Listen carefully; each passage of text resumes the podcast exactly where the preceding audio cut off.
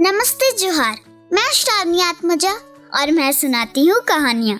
आज मैं आप सभी को सुनाने जा रही हूँ कहानी शेख चिल्ली की खीर। तो चलिए शुरू करते हैं। शेख चिल्ली पूरा बेवकूफ़ था और हमेशा बेवकूफ़ी भरी बातें ही करता था। शेख चिल्ली की माँ उसकी बेवकूफ़ी भरी बातों से बहुत परेशान रहती थी। एक बार शेख चिल्ली ने अपनी माँ से पूछा, माँ, लोग मरते कैसे हैं? अब माँ सोचने लगी कि इस बेवकूफ़ को कैसे समझाया जाए कि लोग मरते कैसे हैं? माँ ने कहा कि बस, आँखें बंद हो जाती हैं और लोग मर जाते हैं। शेख चिल्ली ने सोचा कि उसे एक बार मरकर देखना चाहिए। उसने गाँव के बाहर जाकर एक गड्ढा खोदा और उसमें आँखें बंद करके लेट गया रात होने पर उस रास्ते से दो चोर गुजरे। एक चोर ने दूसरे चोर से कहा कि हमारे साथ एक साथी और होता तो कितना अच्छा होता। एक घर के आगे रहता, दूसरा घर के पीछे रहता और तीसरा आराम से घर के अंदर चोरी करता। शेख चिल्ली ये बात सुन रहा था। वो अचानक बोल पड़ा, भाइयों, मैं तो मर चुका हूँ। अगर ज़िंदा होता तो तुम्हारी मदद कर देता। चोर समझ गए कि ये बिल्कुल बेवकूफ़ आदमी है। एक चोर शेख चिल्ली से बोला भाई, जरा इस गड्ढे में से बाहर निकलकर हमारी मदद कर दो।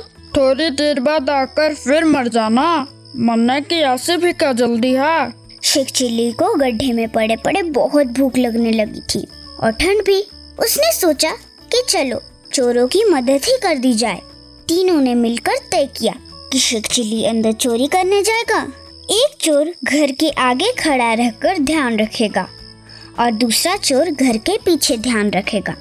शेख चिल्ली को तो बहुत अधिक भूख लगी थी, इसलिए वो चोरी करने के बजाय घर में कुछ खाने पीने की चीज़ें ढूँढने लगा। रसोई में शेख चिल्ली को दूध, चीनी और चावल रखे हुए मिल गए। अरे वाह! क्यों ना खीर बनाकर खाई जाए? शेख चिल्ली ने सोचा और खीर बनानी शुरू कर दी। रसोई में ही एक बुढ़िया ठंड से सिकुड़ कर सोई हुई थी। जैसे ही बुढ़िया को चूल्हे से आँच लगनी शुरू हुई तो गर्मी महसूस होने पर सही से खुलकर सोने लगी और उसने अपने हाथ फैला दिए। शेख चिल्ली ने सोचा कि ये बुढ़िया खीर मांग रही है। शेख चिल्ली बोला, अरे बुढ़िया, मैं इतनी सारी खीर बना रहा हूँ, सारी अकेले थोड़ी खा लूँगा, शांति रख, तुझे भी खिलाऊँगा। लेकिन बुढ़िया को जैसे जैसे सेक लगती रही तो वो और ज़्यादा फैलकर सोने लगी। उसने हाथ और भी ज़्यादा फैला दिए। शेख चिल्ली को लगा कि ये बुढ़िया खीर के लिए ही हाथ फैला रही है। उसने झुंझला कर गरम गरम खीर बुढ़िया के हाथ पर रख दी। बुढ़िया का हाथ जल गया?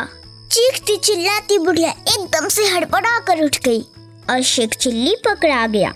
शेख चिल्ली बोला, अरे, मुझे पकड़कर क्या करोगे असली चोर तो बाहर है।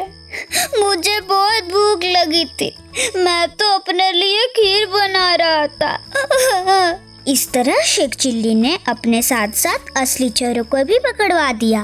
अगर आपको ये कहानी अच्छी लगे तो लाइक सब्सक्राइब और शेयर करें। इससे हमारा हौसला बढ़ेगा। धन्यवाद।